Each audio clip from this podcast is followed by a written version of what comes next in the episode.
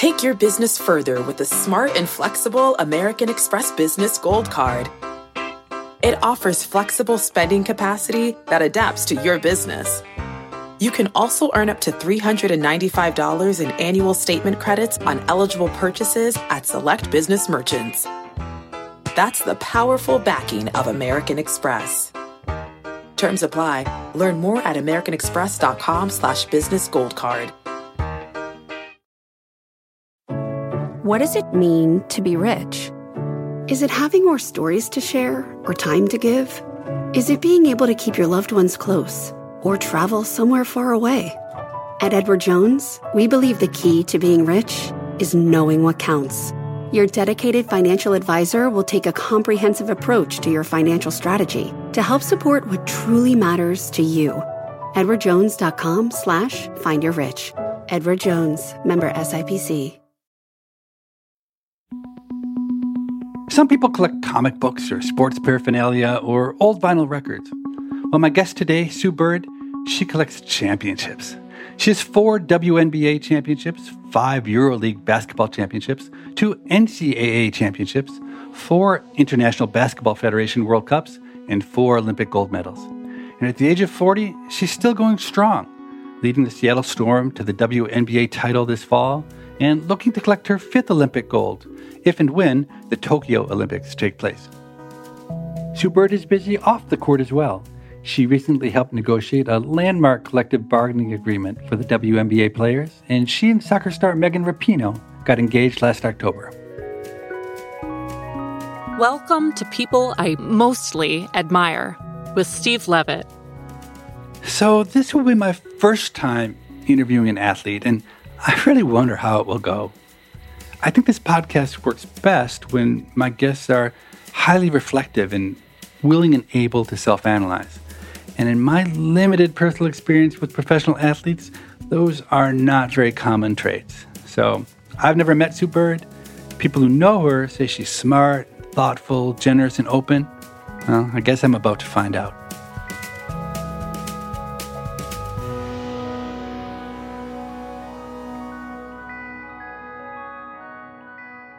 Sue, you turned out to be one of the greatest basketball players of all time.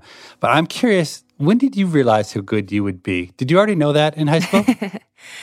yeah, I think I started to understand in high school how things could turn out, even as early as middle school, to be honest. Colleges start recruiting you then and sending you letters. And that's when your eyes kind of get a little bit wider. Never would I have imagined sitting here now with all the accolades and championships, but you definitely start to get a glimpse. One of the most overwhelming biases we see in psychology is towards overconfidence. And so if you ask high school basketball players what their chances are of playing in the NBA, they have some outlandishly high number relative to what's real. But I kind of get the sense that you knew you were good, but you, unlike probably so many other recruits, didn't seem as overwhelmed with overconfidence as most people are. I would agree. Do you think that's been helpful to you or hindered you in your career and life?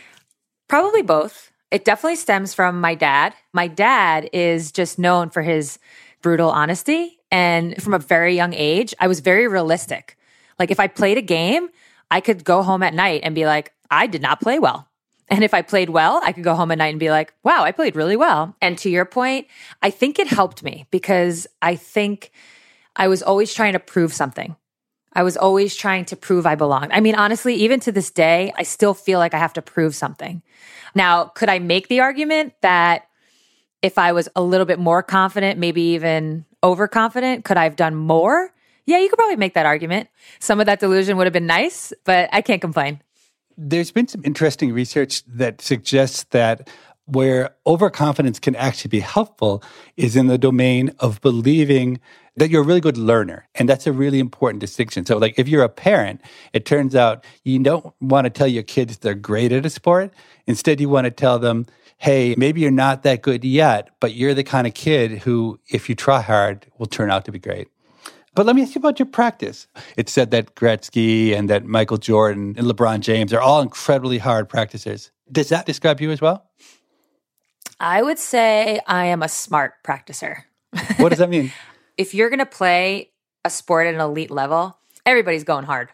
Like everybody got there for a reason. They all work really hard. Yes, some maybe more than others, but then, hey, some are more talented than others. So for the most part, it all kind of evens out in its own way. But for me, I'm basically just not wasting energy in places where it doesn't need to be wasted. What does that mean specifically? Let's rewind. If I'm early in my career, you have to take the time to get on the court and perfect the things that you're good at. For me, I'm a five nine point guard. I'm not physically dominating anybody, but I saw the skills that I had that I knew I needed to be great at, and I mastered them. For me, it was being as consistent as humanly possible with my shooting. So now, what I'm about to say is very much about my age. You know, I've had, I can't even tell you, six, I think, knee surgeries on one of my knees. So I have to, you know, be very careful and mindful of, of what I'm doing with my knee. In terms of my off season training, I'm only on the basketball court two times a week, if that. I get my conditioning in the pool, I get it on a spin bike. I also just watch games, you know, I tune into men's games, I tune into women's games, I see how players play, and I steal. Hell yeah, I'm stealing all the moves. There's a move right now, actually, that Isaiah Thomas has that I think I could fit in my game. I find other ways to get my body ready for basketball without having the actual pounding of being on a court. So if you can be smart about it, you're going to have a longer career. I wasn't planning on talking about my own incredibly shabby um, basketball career, but I was a point guard too. And my biggest problem was the court was complete chaos. There were too many people moving too quickly in every direction. I never knew what was going on. I'm guessing for you, that's not a problem, that everything is very orderly for you on the court. It is. I just always had a really good feel for the court, a really good feel of, you know, when to make the pass for just understanding where my teammates need to be in regards to spacing for them, for me. It actually has slowed down as I've gotten older. And it's just experience. I've seen everything there is to see. I can predict. I can kind of wait and, you know, seek things out that I think might happen. And shooting, do you need to practice to be a good shooter? I think at this point, any basketball player who's gotten this far, your shooting is your shooting. But it's not necessarily about good or bad, it's about being in rhythm. So you're just trying to have that good feeling about what you're doing. I've always been surprised that I think basketball is all done by feel, shooting, that um, you just look at the rim and you know how far away it is and how hard to shoot. Whereas it strikes me that it is really just a physics problem in the end. And if you had a way of maybe quantifying it, it could be helpful, but uh, that's crazy, right? I don't know. I mean, the times where I'm like messing around with my nieces and we're in a random park or in their driveway and there's no lines, I definitely feel like a little more lost than I should. Because when there's lines on the court, you know exactly where you are. You know how much effort is needed, how much you need to bend your legs, whatever it is. But when there's no lines, eventually you get it. Don't get me wrong. It's not like you're throwing up air balls left and right, but it is a little weird at first. In essence, your brain has solved this physics problem in an implicit way because you are using subtly or subconsciously your surroundings that actually define that. That's interesting. Does that make shooting easier on your home court because you have more of these cues that are not just the lines, but other things about the way in which the stadium is built? I 100% think that's true.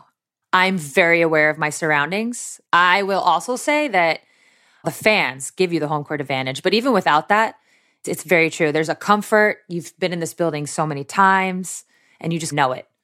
So, by people cheering for you, that makes you what?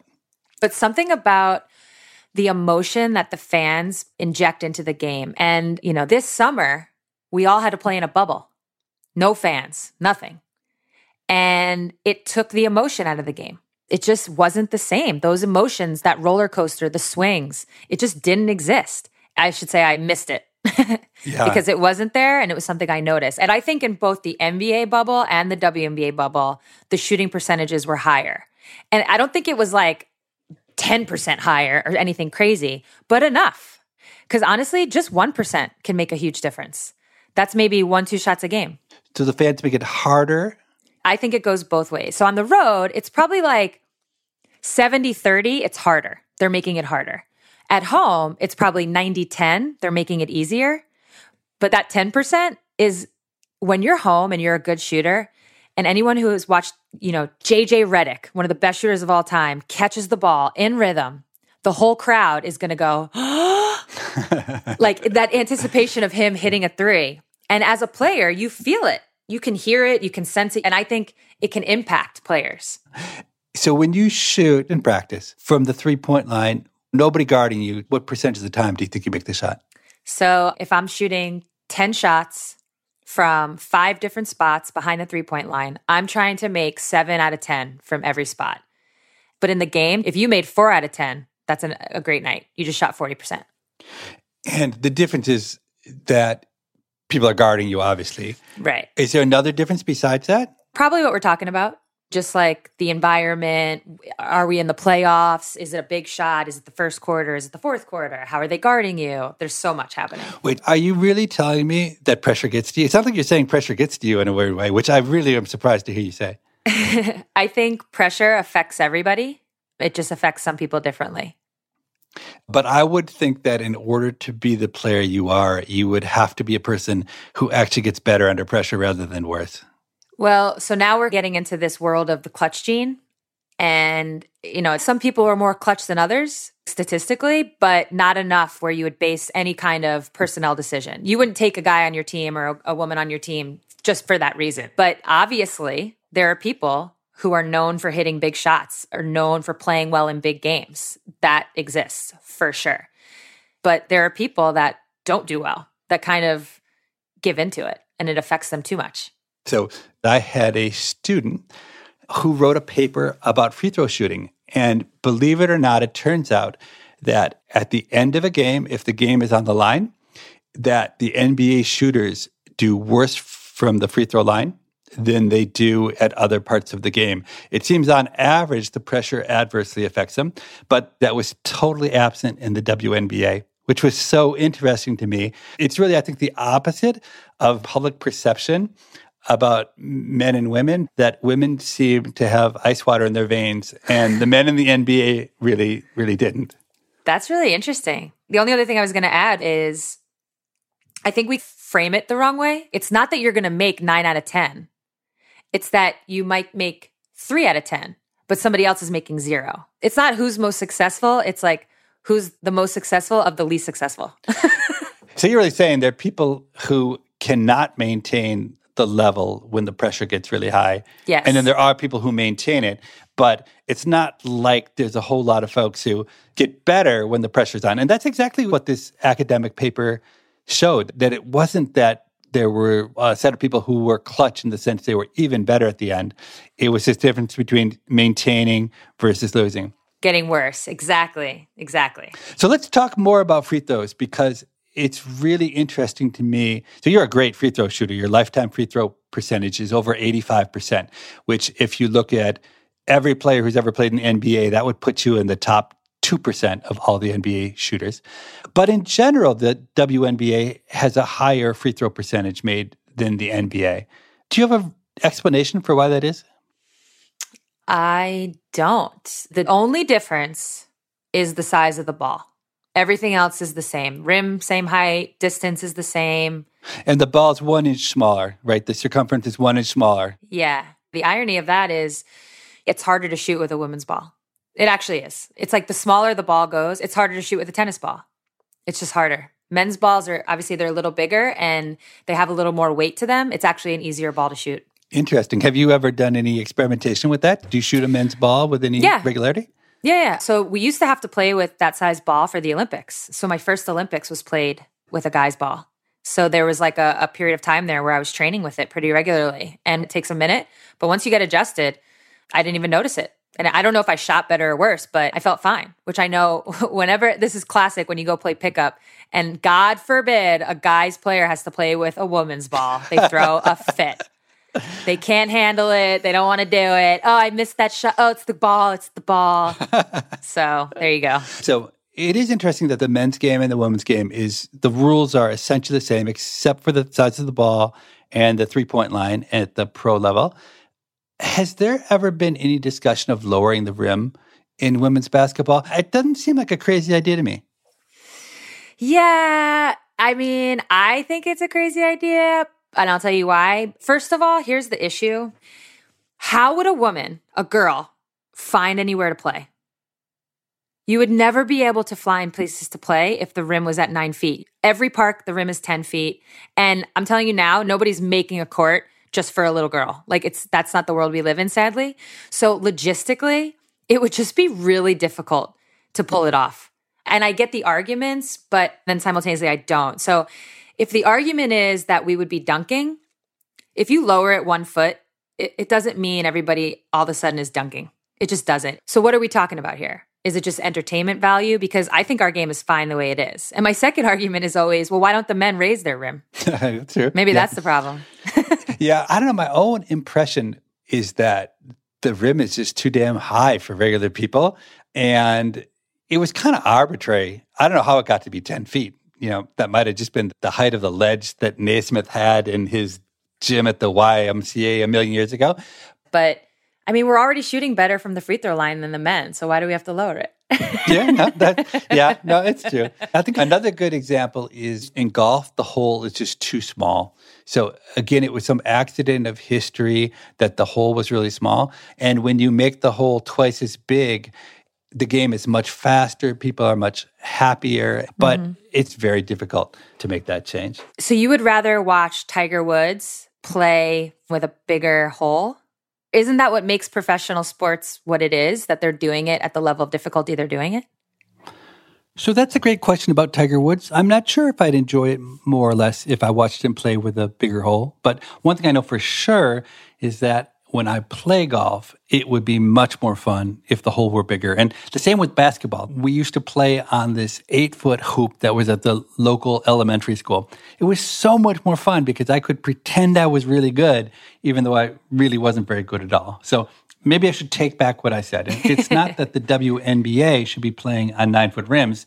It's that all the parks should have eight foot rims because then all the people like me who play in parks could fantasize about how great we are at playing basketball, even though we're not so good. That makes sense. that makes sense.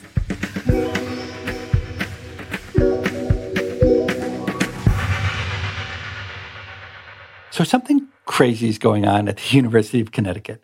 Starting in the year 2000, the UConn women's team under coach Gino Auriemma won 10 national championships over the next 17 years. No men's team over that same time period won more than three championships. So what in the world explains this complete dominance that UConn has? And why can't other programs capture that? So some of it is as simple as they were more talented. They had a lot of the talent. And that is a huge part of the story. But how do they get the talent? Well, that's the recruiting aspect of it. So you would say the first piece is just Coach Auriemma is just like a better recruiter than anybody else on the planet. He recruited you. What did he do that was so special? So sometimes you go to these schools on these trips and it's like they're wining and dining you. Oh, hey, here's our arena. And you walk in and all of a sudden the lights go out. There's a spotlight on you. they hand you a jersey. They're like, this could be you, you know, starting guard for the, you know, X, Y, and Z team. Teams do this. This is like a thing. And Coach Auriemma, there, there were no bells and whistles. He's kind of just like, what's up? This is who I am. This is who we are. We think you'd fit. Hope you like it here. And that's how he was with me. It wasn't like take it or leave it, but it was just very matter of fact. And I was drawn in by that. Like I love that. And why do you think there isn't the equivalent of that in the men's game? I mean, there was in UCLA with John Wooden uh, mm-hmm. decades ago, but there really hasn't been dominance in the same way. Yeah, they leave early to go to the NBA. So we were fortunate enough to play there for four years. There's chemistry, there's cohesiveness. Yeah, that's interesting. I did the tally on your college career, excluding your freshman year when you were hurt. You won 107 games and you lost four.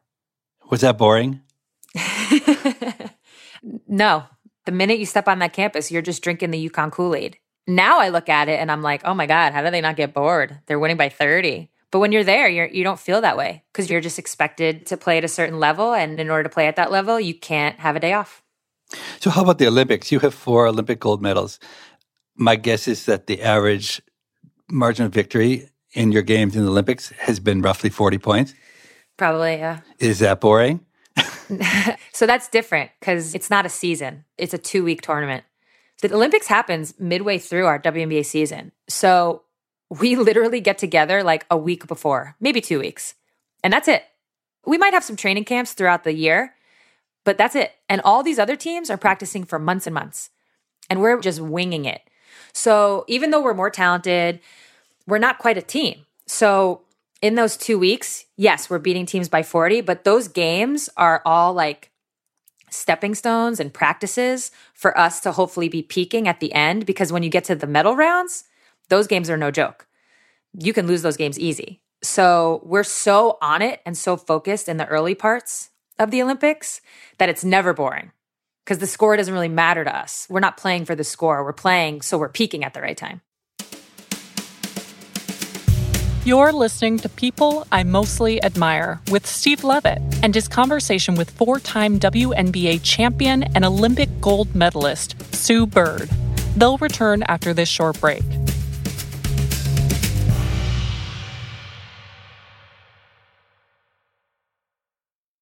Old Dominion Freight Line was built on keeping promises. With an industry leading on time delivery record and low claims rate, we keep promises better than any other LTL freight carrier because we treat every shipment like it's our most important one. Visit ODFL.com to learn more.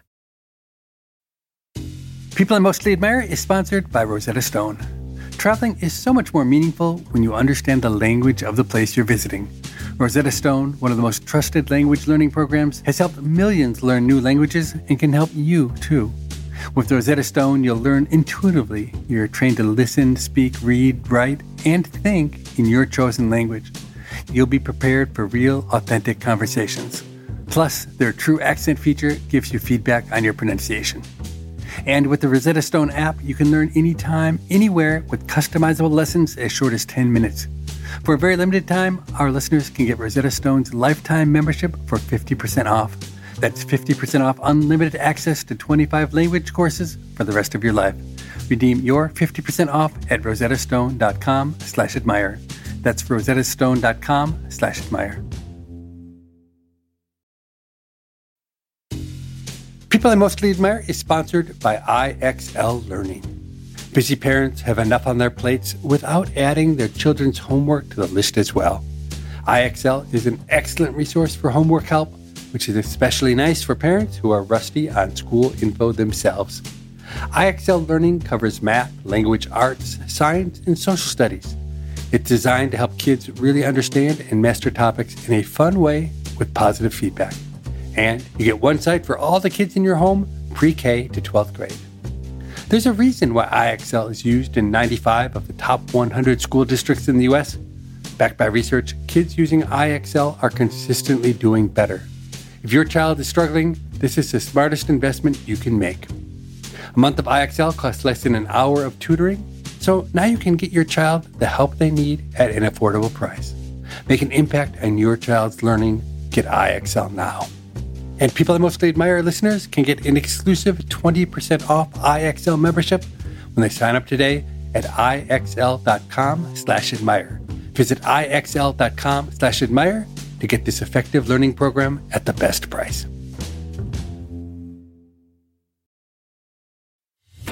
March into spring with this unbeatable deal from BreezeLine. Get reliable fiber powered 500 megabits internet for $39.99 per month, plus a $100 gift card and price lock guarantee. This deal gets even better with a free modem, free installation, and free Wi Fi your way home. Safeguard your network from cyber threats and manage user access for all connected devices with this amazing offer. Act now. Terms and conditions apply. Offer expires May 6, 2024. Learn more at breezeline.com.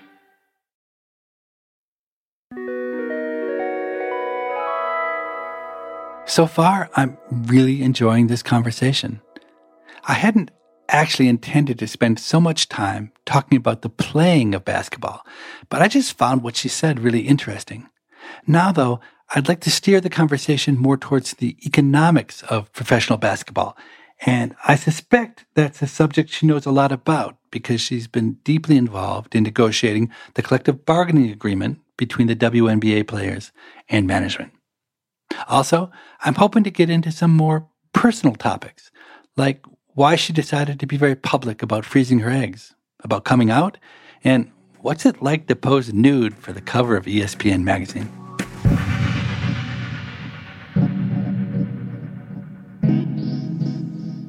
Do you still like playing basketball, or did it become a job at some point? I definitely still like it, thank God, or else I'd be in trouble. I'd be miserable. But how I look at it is changing. The joy is still there, but it's taking on a new form. I don't get excited for my own play as much as I get excited for our team's play. I almost look at it like a coach. Would you play for free? I mean, you could argue I did for like 20 years. And that's and I'm not even being I, I, played overseas and that's where we make our money. The WNBA, so we have a new CBA, which is a collective bargaining agreement. But I was in a position where I was on a max contract virtually my entire career. And the way the financials worked, if cost of living goes up, I don't know, five percent, my WNBA contract was maxed out. So only went up one percent. So after 15 plus years of that, technically you lose money. so your nominal wage was going up 1% a year, but because of inflation, your real wage was steadily being eroded over time until your standard of living had been materially reduced. Yep, it's, which okay. is not the case anymore, which is yep. amazing. We've made crazy strides in that way. But yeah, so to answer your question, I kind of did. but no, now I don't think I would. I'd love to talk about the economics of professional basketball for a while. And let me start with sure. some data from 2019. So the numbers are pretty surprising to me. So the average player in the NBA made $8.3 million in 2019, which is, I got to say, way higher than I would have expected. And in the WNBA, the average was 80,000. So that's one one hundredth the salary in the WNBA on average than in the NBA. The minimum salary in the NBA is about 900,000 and the minimum salary in the WNBA is 42,000. Is that frustrating? Yes and no. Actually, if you look at 2020, our minimum is now higher. So we just did a new CBA, so we're going to be trending in the right direction in terms of growth, but the number you just said was the number for many, many years. I mean, male athletes, female athletes, we all put in the same amount of work. I don't care what anybody says. We're all putting in the same amount of work. So, is it a hard pill to swallow knowing that somebody else's work is being rewarded at times, but I live in reality. I understand business and economics. We're looked at in one of two ways. Some people look at us as like charity, like, oh, we'll help them out like in a in a charitable mm, sense, yeah. not in like this business investment way. And if they do look at us as an investment, immediately it's talked about how we don't make money. And I just don't believe that when men's sports were getting started, and even now, I think people look at men's sports and immediately see potential, even if it doesn't exist, but they're willing to invest in the potential. Whereas we are never, we haven't been invested in our potential. You guys don't make money. And it's like 50 years ago, I don't think the NBA did either, but people were willing to make that investment and get behind it and grow it. That's where my issues lie. It is surprising if you look back at the history, how many franchises in the NBA's history or in the NHL were going in and out of business all the time. I think we forget that. But let me go back to data for a second, because I think this is really interesting. And I had never thought about it until I, I, I, thought about talking to you. So the numbers I gave before about the NBA, the average salary is 8.3 million. In the WNBA, the average salary was 80K. This is in 2019. So then there's the G League, which is the feeder league for the NBA. So these are players who are essentially as good as the bench players in the NBA. And their salaries are $35,000 per year. So, what's really surprising to me as an economist is it's really hard to understand why the 12th men in the NBA are getting paid a million or two million dollars Whereas there's a totally perfect substitute for them. There's hundreds of guys who are basically as good as they are, who are playing in the G League or elsewhere, who are getting paid nothing. And usually in that case, the wages would be driven way down. And I guess the answer probably lies in that there's a collective bargaining agreement, which is really, really generous to the people at the bottom in, in the NBA that's getting in the way of market forces. Okay. But the other thing that I think is really surprising is not that LeBron James gets paid $40 million a year. It's why do Sue Bird and Candace Parker get paid so little? To me, that's really a puzzle. I think the honest answer is that if economics were allowed to really work, you would be paid five times as much as you are. And it's really that economic forces are being muted by union bargaining, which is leading your wage to be way below your market wage. Are you saying that a top player in the WNBA should be getting more of the pie, so to speak? So, should is a difficult word for an economist. Like, Okay. uh, I'm saying if there was no union, Yeah. then the top players would be paid much more. And I have a hunch that's exactly why when you played for Moscow Dynamo, I'm Mm-hmm. guessing you got paid what five or ten times as much, and there was no union, right? Mm-hmm. No union over there. No. And the market was allowed to work, and superstars were paid because superstars had a, a lot of value. So it's very interesting you bring this up because I keep bringing up this new CBA and I'm on the executive committee. And my whole argument was you have to pay the superstars. Like you have to pay the top players. And not because you don't want to pay the bottom players, but because A, they deserve it. And B, it's going to then create like a merit system. Because as a player, I told you earlier, I was maxed out. So to break it down very quickly, what was happening was the salary cap was increasing at a faster rate than the max salary was. So the salary cap was going up, but the max salary wasn't at the same rate.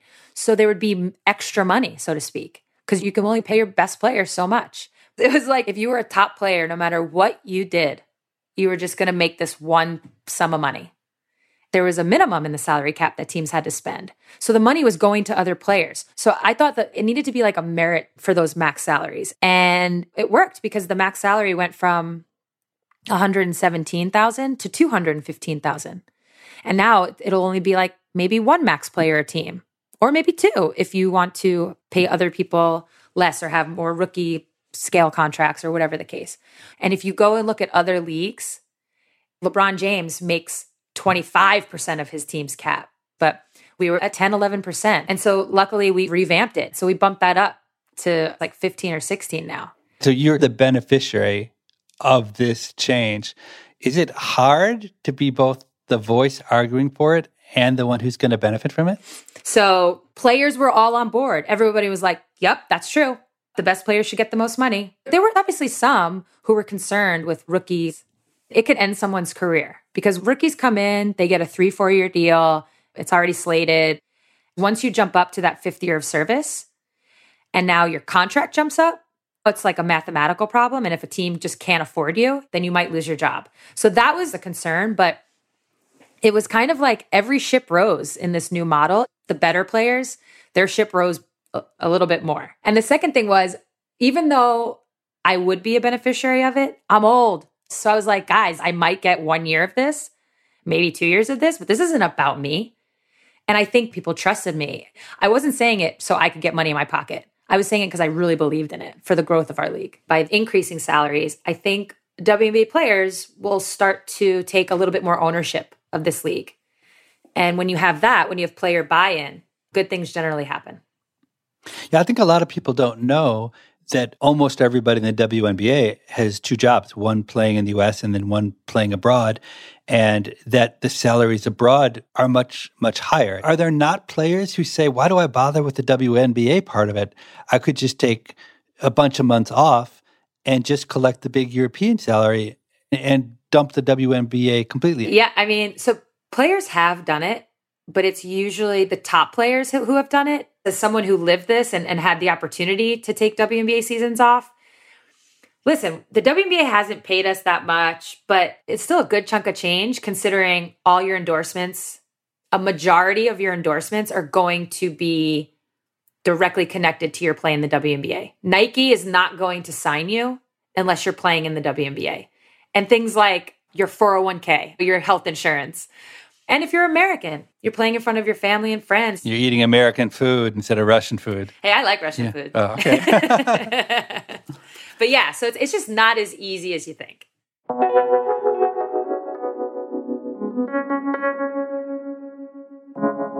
The one thing, maybe of all the things I'm almost most curious to ask you about, is about injuries because in most people's lives, like in my life, it would be really unusual for me to say fall and hit my head and not be able to think straight for a year and miss out on a year of what I do.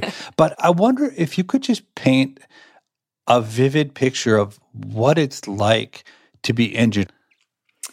Yeah. So I have an interesting relationship with injuries because I've had major injuries. I've literally had six, seven, eight.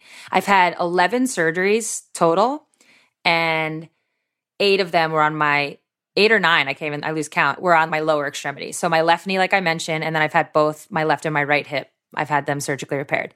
All my injuries have been moments of huge question marks. If I take you back to my freshman year, I'm like, just at Connecticut.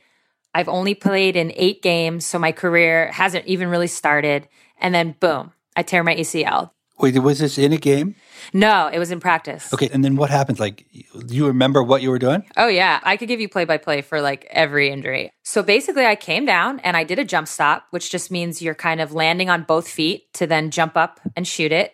And it felt like the top part of my leg, like my quad, if you will, almost fell off the bottom part of my leg, mm. only to come right back. And the pain actually wasn't that crazy for me. Some people don't even know they tore their ACL, and some people are like screaming in agony. I was kind of in the middle, but I knew something happened. And so when I screamed, it was out of fear. That was like, holy crap, I'm pretty sure I just did something really bad. What does this mean? And that's really where all my emotion was coming from. Like, oh no, am I ever going to be able to play the way I want, the way I did? I was really lucky that there was another player on the team, Shea Ralph, who had gone through an ACL rehab. So she was there with me step by step, reassuring me, giving me tips and pointers and what to worry about, what not to worry about. But every time you have a major injury as an athlete, you have no idea what's going to happen to your livelihood. And, and a quick story, bringing back my dad again, who's Mr. Brutally Honest. I was probably like 27 ish, and I had an apartment and I wanted to get a bigger one and I was looking at, you know, really nice places that had views. And my dad was like, listen, you know, you can afford this, but if you get injured and you never play again, I wouldn't advise you on getting this apartment. I was like, what? But that right there, that is the plight of an athlete.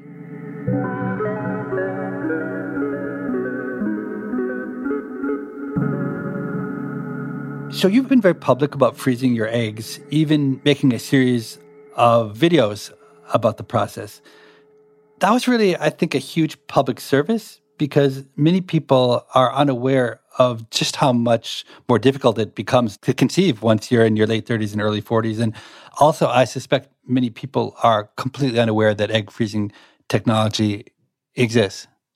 That was one of the driving forces for doing it. For me, my body is my career. So that does make it a little unique. But I think any woman who has a career, having a family is a stressor you know, married or not, just knowing that your ovaries are on this clock can be a, a huge stress in your life.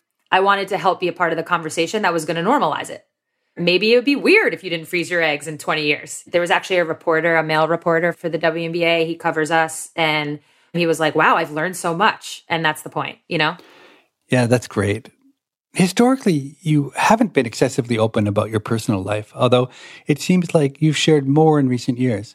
Was that a conscious decision on your part, or just something that happened as a result of your relationship with Megan Rapinoe, who's one of the most famous and recognizable athletes in America these days? No, I think it's something that happened, but there's really something nice about living authentically. And that's not to say it's perfect not by any means, but being able to talk about things that I see are important, it, it, really helps me as well. And it's definitely connected to my relationship with Megan. She lives her life that way. And I always joke with Megan that I was going to be gay by association anyway, because she's so open. Mm-hmm. So that's when, you know, coming out had to happen. And once that door blew open, it just blew open in so many ways for me. It seems like there was an extremely positive reaction to your coming out. Is that true? Did you expect otherwise? I actually didn't expect otherwise. It's still like a little nerve wracking, but to your point, no, it was all positive. And what was it like for you being on the cover of ESPN's body issue? I mean, the only nerves I had was, and I think everybody has this, you're just waiting to see what it's going to look like. so there's some anxiousness there. But otherwise, it was awesome. I have zero issue being naked in front of people. And I think it's just from years of being in locker rooms. I'm sure for others it's bizarre, but I'm showering in front of people all the time. It's just a part of my life. And that's how I felt on set. It felt like we were there to take pictures and everybody was, you know, totally tasteful about it and was doing their job. And We got great pictures and we're the first gay couple. It means something now. And I know in 10, 20, 30 years, it'll even have greater meaning. So, thanks to Megan, who refused an invitation to the White House around the time of the 2019 World Cup, you've had a front row seat watching what it's like to fight very publicly with the President of the United States. And it seems to me from a distance that would be really fun, but maybe when you're in it, it's not as much fun as it looks. well, there are some enjoyable moments. The scary part was just, I mean, look at our country. It's a country divided. And so you get a lot of hate, mostly on social media. And as we know, social media is a beast.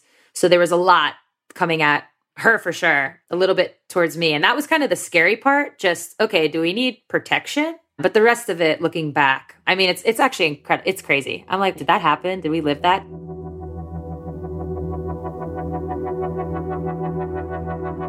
I always like to close by asking my guests to give some advice. What kind of advice would you give to young women who are facing the challenge of how much to invest into something that they love, even though almost for sure it won't turn out to be their career? Obviously, you've been successful, but 99 out of 100 maybe won't be successful. Hmm. So, if we're talking about sports, all the lessons that I've learned from playing sports have shaped who I am as a person. So if you are passionate about sports and you're in sports, you're going to learn so much. Actually, it was Mark Jones who said this. He's an ESPN commentator. He was like, wow, if the world operated the way a lot of these locker rooms operate, we'd probably be in a better place because they're generally harmonious. We're respectful of other people, even if we're different. And it's not something like the color of your skin. It's not that we don't see it, we see it. We're just very respectful of it. So, you know, there's things from sports that you're going to learn that have nothing to do with how successful you are. So, that would be my advice to stay with it. I also really like to tell younger women a few things. One, your reputation is all you have. So, take care of it. The other thing is to expect. I think growing up, I was just happy to get what I got. And I think that's an issue with women. We need to expect to be paid well. We need to expect to have opportunity. Because when you expect it, that can change how you're viewed and how women are viewed. Wow, Sue Bird is one of the most likable people I have met in a long, long time.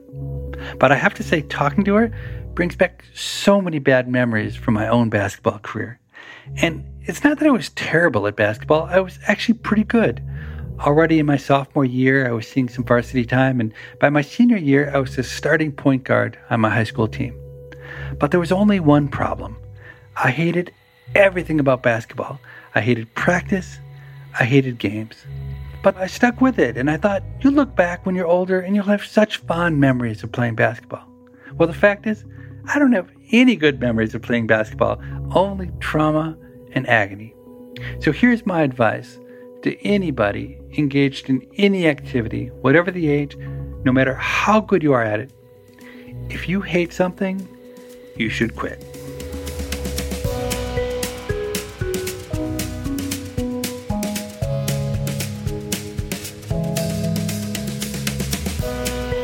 People I Mostly Admire is part of the Freakonomics Radio Network and is produced by Freakonomics Radio and Stitcher. Matt Hickey is the producer, and Dan Dzula was the engineer on this episode. Our staff also includes Allison Craiglow, Mark McCluskey, Morgan Levy, Greg Rippin, and Emma Terrell. All of the music you heard on the show was composed by Luis Guerra. To listen ad free, subscribe to Stitcher Premium. We can be reached at radio at freakonomics.com. Thanks for listening.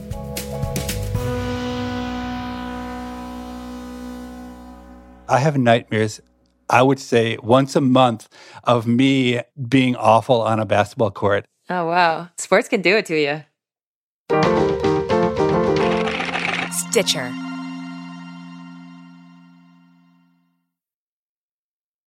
Reese's peanut butter cups are the greatest, but let me play devil's advocate here. Let's see. So, no, that's a good thing. Uh, that's definitely not a problem. Uh, Reese's, you did it. You stumped this charming devil.